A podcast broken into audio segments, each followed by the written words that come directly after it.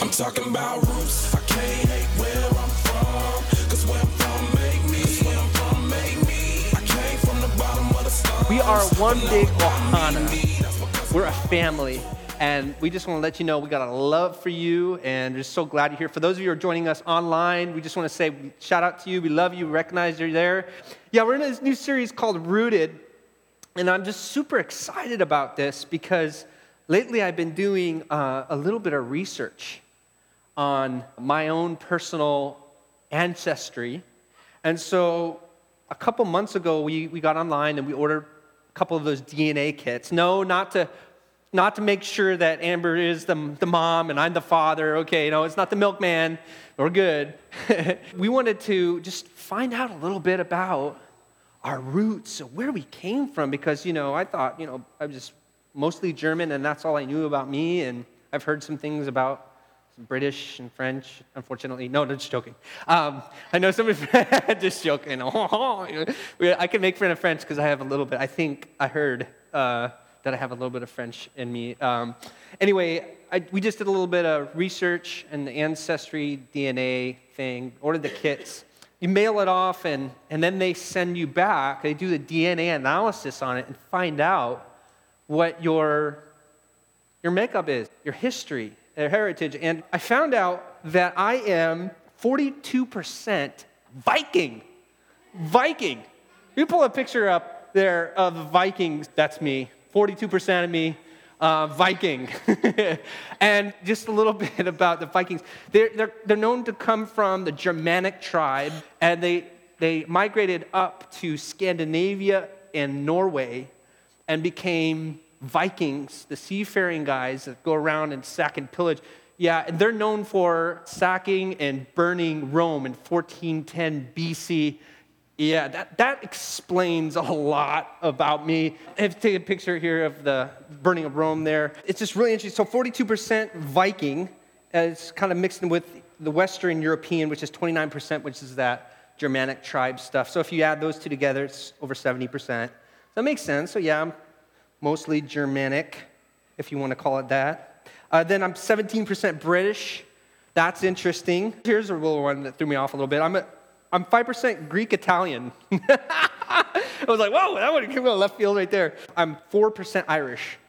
So, yeah, it explains more. Eastern European, too. And then I got one percent Central Asian. What is that? Amber's is more interesting to me than mine, I think. It's because she's got forty-one percent Asian. That's where her Filipino roots and all that come in. But this one was a surprise to us. She's twenty-two percent. She's African, twenty-two percent, all the way from Nigeria to Ivory Coast, uh, all kinds of different places in Africa. Then she's eighteen percent European. It's really cool, Euro- European. And then fifteen percent Polynesian. Interesting. And then there's five percent Native American. This is cool. She's one percent Jewish. Oh, yeah. Oh, yeah. So we got, Amber and I, we have a really good mix of everything across the board. But it was just really cool just looking at this roots part of our ourselves and just doing the research. And we actually plug it into the computer. They they plug in your D N A and they match it to potential relatives and family members. And, and they also base it off the last name and D N A results. So I have like pictures of family members that have already done the same thing popping up on my computer and saying, you have a match. And I'm like, wow, that is just, just creepy. It's cool. And then I had a lady email me, uh, hey, I think we're related. My great-grandfather was Gottlieb Fussle. Gottlieb, right? That's a dirty name, Gottlieb.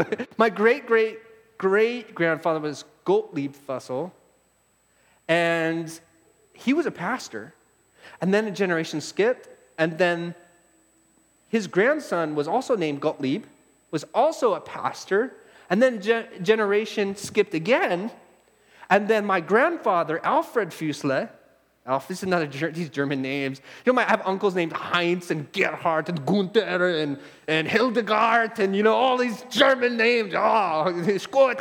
Okay, um, but it, Alfred was a pastor also in World War Two, around that time during World War Two. And so it's interesting. And now my father was born and then skips a generation, and then I'm a pastor. So we're doing all this research, and I'm looking at all these family names, and the tree is starting to to populate on the t- on the computer screen.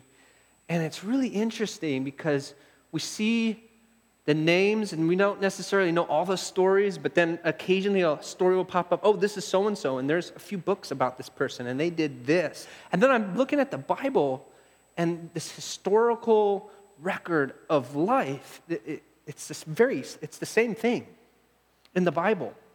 It's not this mythological thing. It's not the stories that were made up. This is history. And I want to say that in, in the United States, there is a hunger for finding our roots and understanding our history and the family tree. I mean, the shows that are going on, people are really hungry to find out what we're part of, because it, American culture kind of dilutes that to where it's almost eroding. Culture is eroding, so everybody's wearing what Hollywood wears and dresses, and cultures are kind of being eroded as society progresses. There's people who are making big efforts to hold on to cultures. Like, for example, here in Hawaii, a lot of Hawaiian families are intentionally speaking Hawaiian in the home, because that is, if you lose the language, you lose the culture. And so they're trying to perpetuate the culture by holding on to the language and other things as well. This generation, we're trying to come back and find out our root. I'm the first generation that I haven't learned German yet. And and so recently with this D N A thing, I ordered, ordered Rosetta Stone to learn German. And I'm just trying to get back with my roots. I just, I want to get back to, I'm not trying to go backwards. I'm trying to go forward, but not, not forget about the past, yeah? And so, but there's a cultural erosion happening. And uh, in the same way, there's an atrophy or cultural erosion of our spiritual heritage as well. I want to talk about that just to give an example concerning the Bible and Bible knowledge, right? Because back in the day, most believers knew the Bible, knew it well. And, and now, over half of adults, they only can name one of the Gospels. What are the Gospels? Matthew, Mark, Luke, John, right? Those are the Gospels. Most Christians, they can't identify more than two or three of the disciples by name. Okay, and this is done by Barna Research. They're just they're just doing research on how well people know the Bible. Also, sixty percent can't even name five of the Ten Commandments. Over sixty percent of people in the U S cannot name five of the Ten Commandments. And we're wondering why we're all breaking the Ten Commandments all the time, because we don't even know half of them. I think it once says don't kill. So I think that's bad. fifty percent of high school students thought that Sodom and Gomorrah were husband and wife.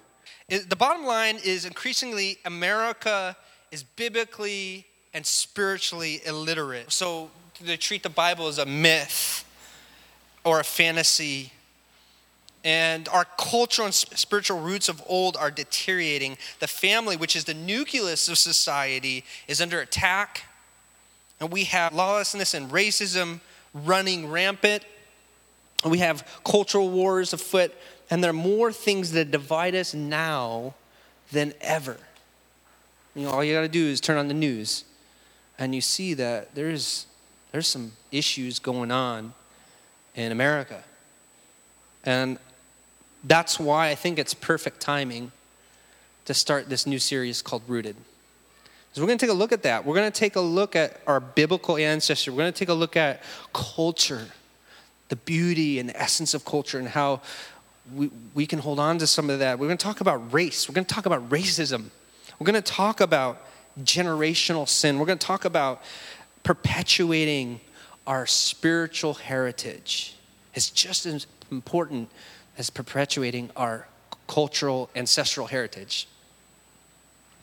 And it's going to be a challenging series.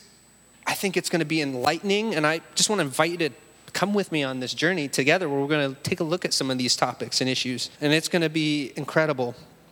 But before we do that, I want to just invite us to pray and ask God for just His Spirit to rest on us. And Heavenly Father, we thank you so much for this morning. We thank you for the things that you're teaching us, and we thank you so much for this family, this family of God that we're a part of.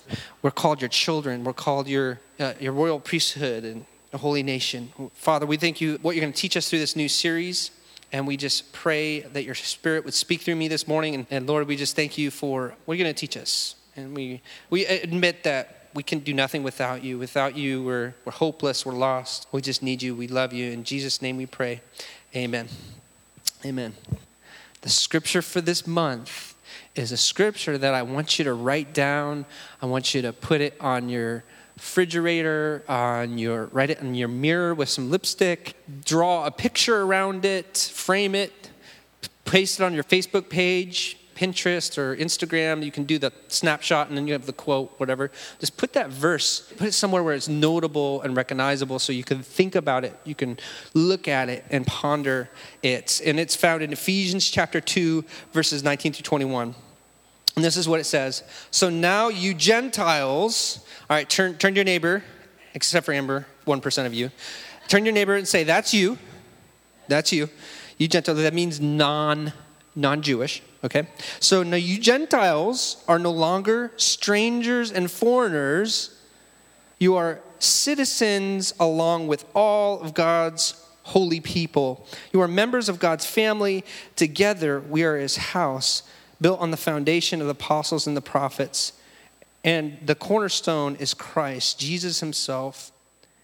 We are carefully joined together in him, becoming a holy temple for the Lord. Now, in verse nineteen, it says, you are, what, citizens along with all of God's holy people. You're citizens with them. You are, what, members of what? God's family. You have a part in the family tree of God. You are a part in that.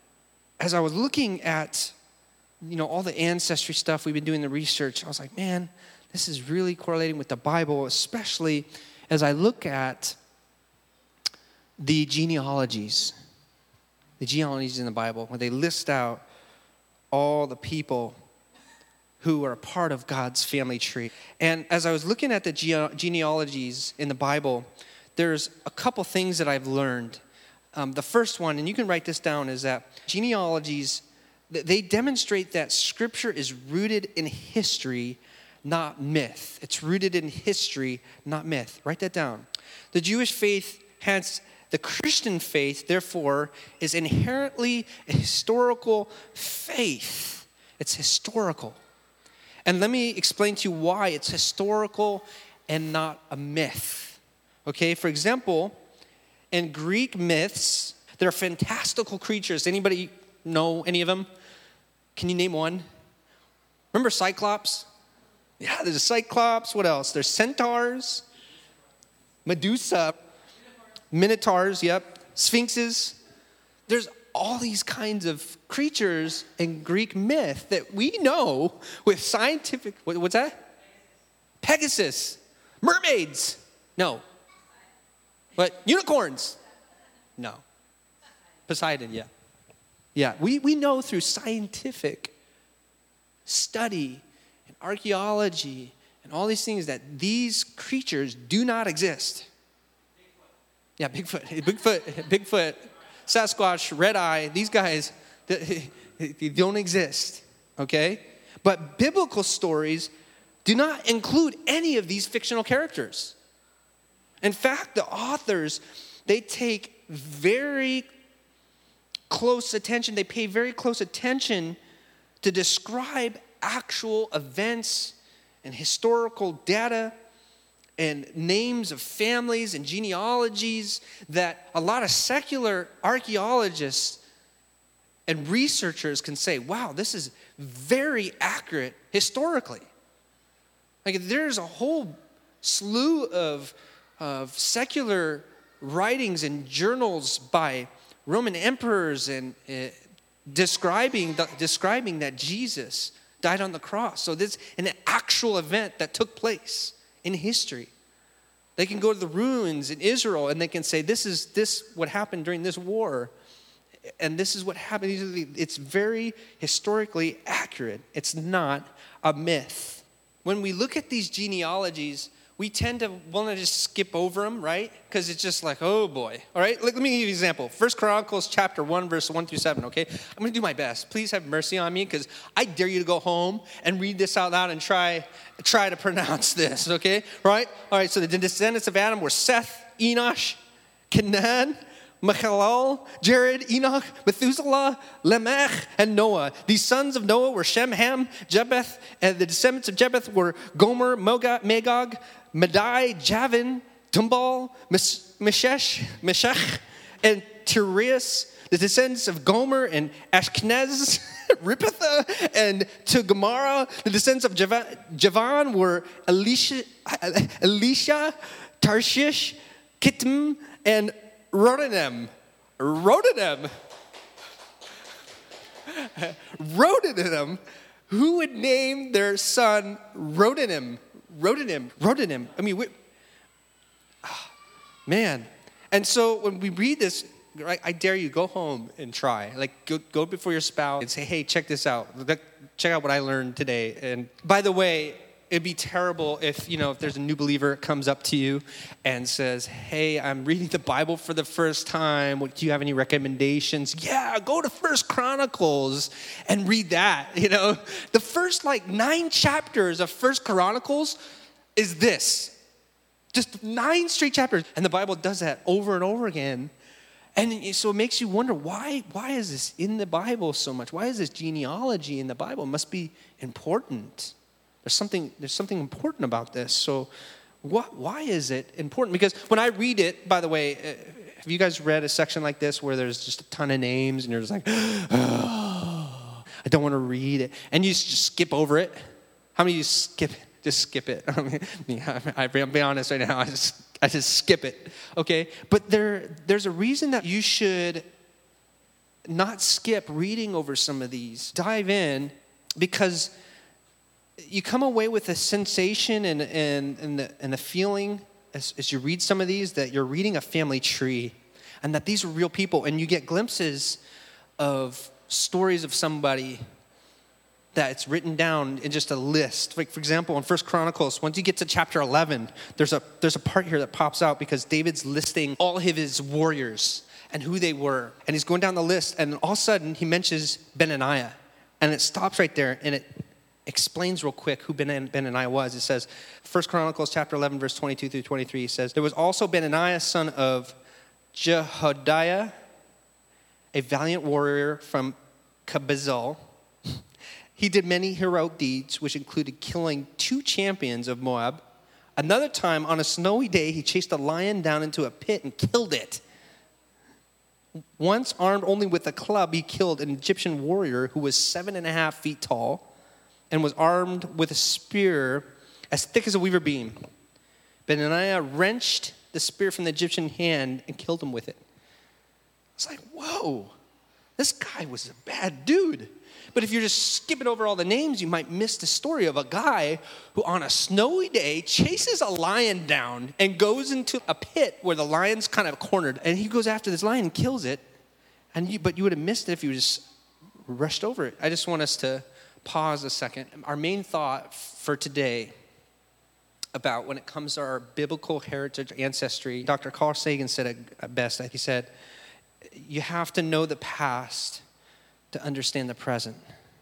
You have to know the past to understand the present. You have to know, you almost have to look backward in order to go forward. There's other quotes that you, you have to learn from history, or history repeats itself. There's all kinds of things that you, you have to have an understanding of where you come from in order to step in your destiny, to have a future. And so that's what we want to do in this series. We want to look back and look at our spiritual cultural heritage. The first thing we learned that these genealogies do is they demonstrate that Scripture is rooted in history, not myth. The second one is it affirms the importance of lineage, heritage, and family identity. Specifically in Israel, they would talk about uh, the particular clan you're from, the tribe you're from, the family you're from. And even the order in fam- your family was important in, in the culture in Israel. Like, for example, in First Samuel chapter ten, verse twenty through twenty-one, Samuel's a prophet. He's looking for a, the first king of Israel, and he's listening to God, and God is telling him, okay, this is who I want you to, to anoint as king. And when he addresses Saul, he does it in a particular way. First Samuel chapter ten, verse twenty through twenty-one, it says, so Samuel brought all the tribes of Israel before the Lord, and the tribe of Benjamin was chosen by lot.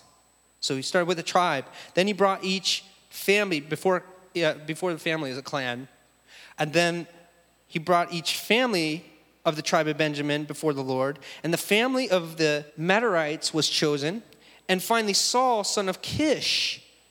You see how they're doing it? He's the son of this person. Son of Kish was chosen from among them. Even when Samuel went to David's father's house, he looked at all the oldest sons first, and then went all the way down to David, and David was chosen. In Joshua seven, when the nation of Israel had went to war, they were trying to establish the new nation, and they went to war and they lost because they had disobeyed the commandment that everything must be destroyed. One of the men, the warriors, took gold and silver and uh, robes and silk and, and took it and buried it under his tent. And because of that, they lost a battle, and lots of Jewish warriors were destroyed. And so they were like wondering what happened, and come to find out, God was saying somebody's stolen something. And so in the same way, they they they cast lots, and they brought and picked a tribe, and then they picked a clan, and then they picked the family, and then the family member who did it came forward, and then they admitted that they had stolen and caused a great deal of mess. In the Bible, the genealogies do something really unique, is they confirm prophecy. They confirm prophecy. And that's what happens with Christ.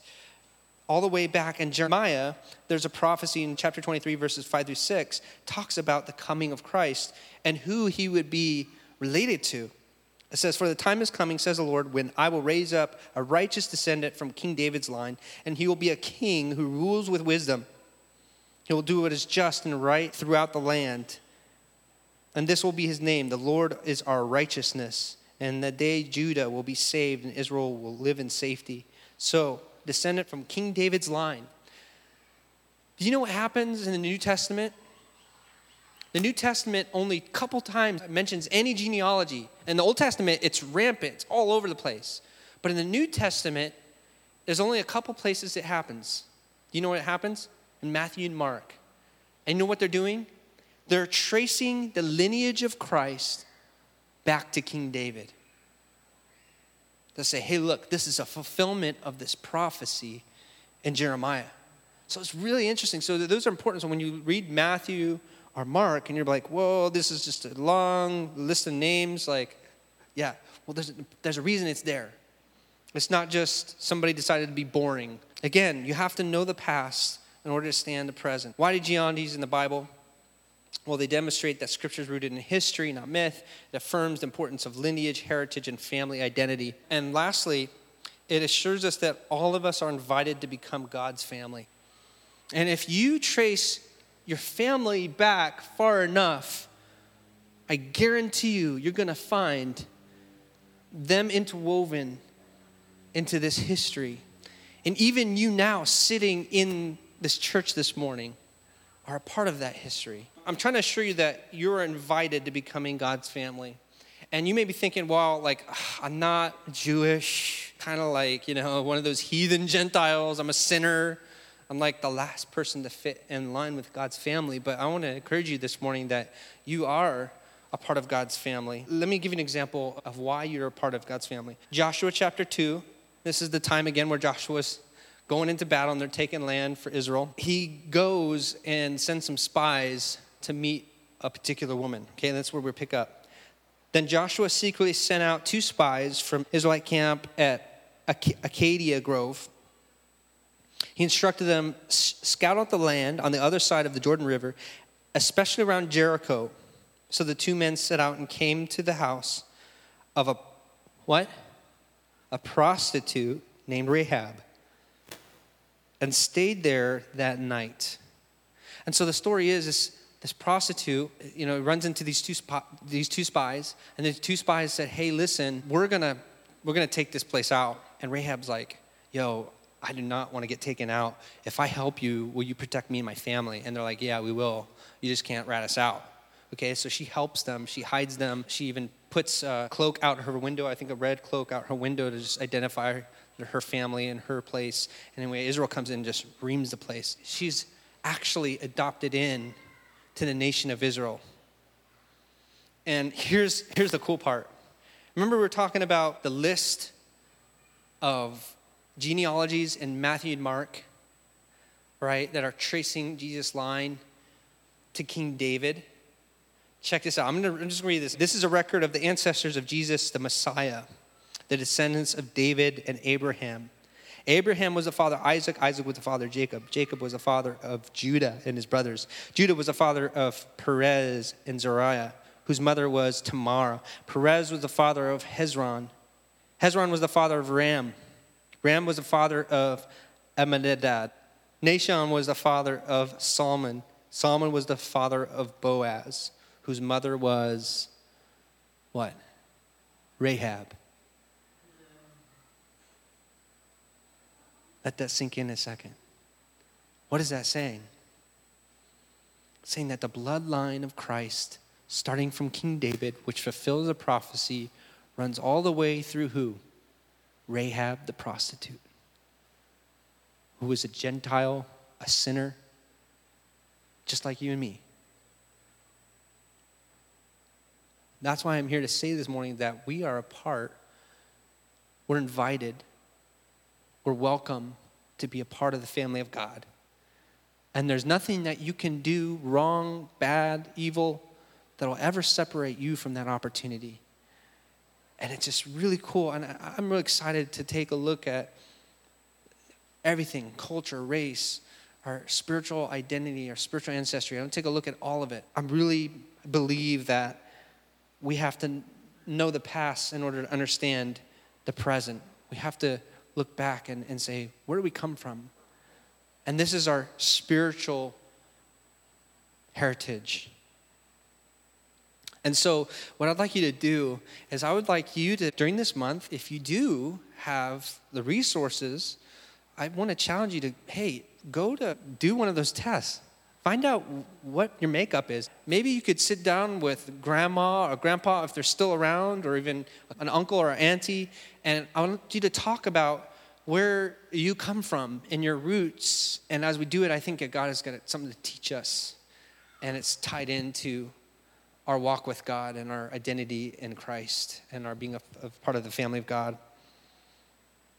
Again, I just want to want to close with this verse. In Ephesians, the one we started off with. Take a look at it again and read it again. Ephesians chapter two. So now you Gentiles are no longer strangers and foreigners. You are citizens along with all God's holy people. You are members of God's family. Together we are his house built on the foundation of the apostles and the prophets and the cornerstone of Christ, Jesus himself. We are carefully joined together in him, becoming a holy temple of the Lord. There are people up in heaven right now that are looking down on many of us, rooting for us, great-great-grandfathers or great-great-great-great-great-grandmothers that are just like, woo, yeah, you can do it. Run the race.